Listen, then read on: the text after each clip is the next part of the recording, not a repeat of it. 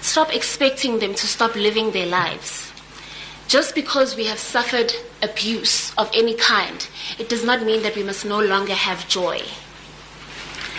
This move that I speak of, that needs to take place, it requires a collective, collaborative effort.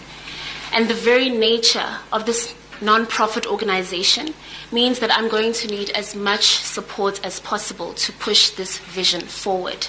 I'm going to need people to stop turning blind eyes and help within your own capacity.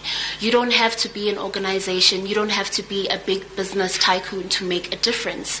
If you know your neighbor perhaps is suffering in silence, do something. Encourage that person to come forward.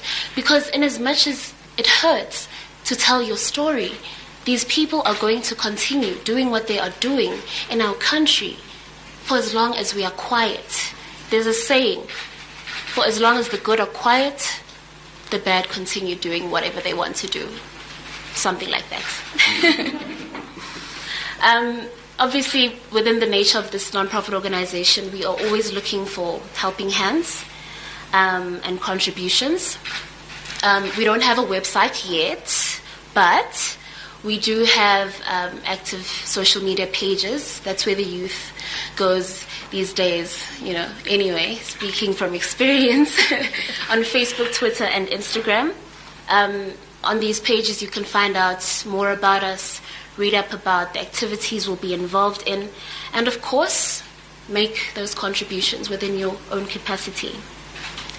Um, my personal wish going forward is that the state makes skills that are able to deal with this complex, multifaceted kind of abuse available to assist victims, available to encourage them, and available to give them hope.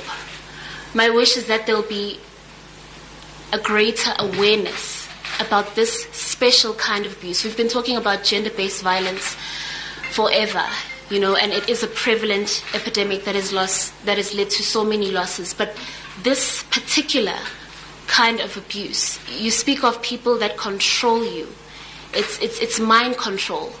And when someone owns your mind, they own your life. There is nothing that that person asks you to do that you will not do. That is my wish going forward. I really feel that this is going to be a great move, not just for the country. It's going to cause a ripple effect globally because this is happening.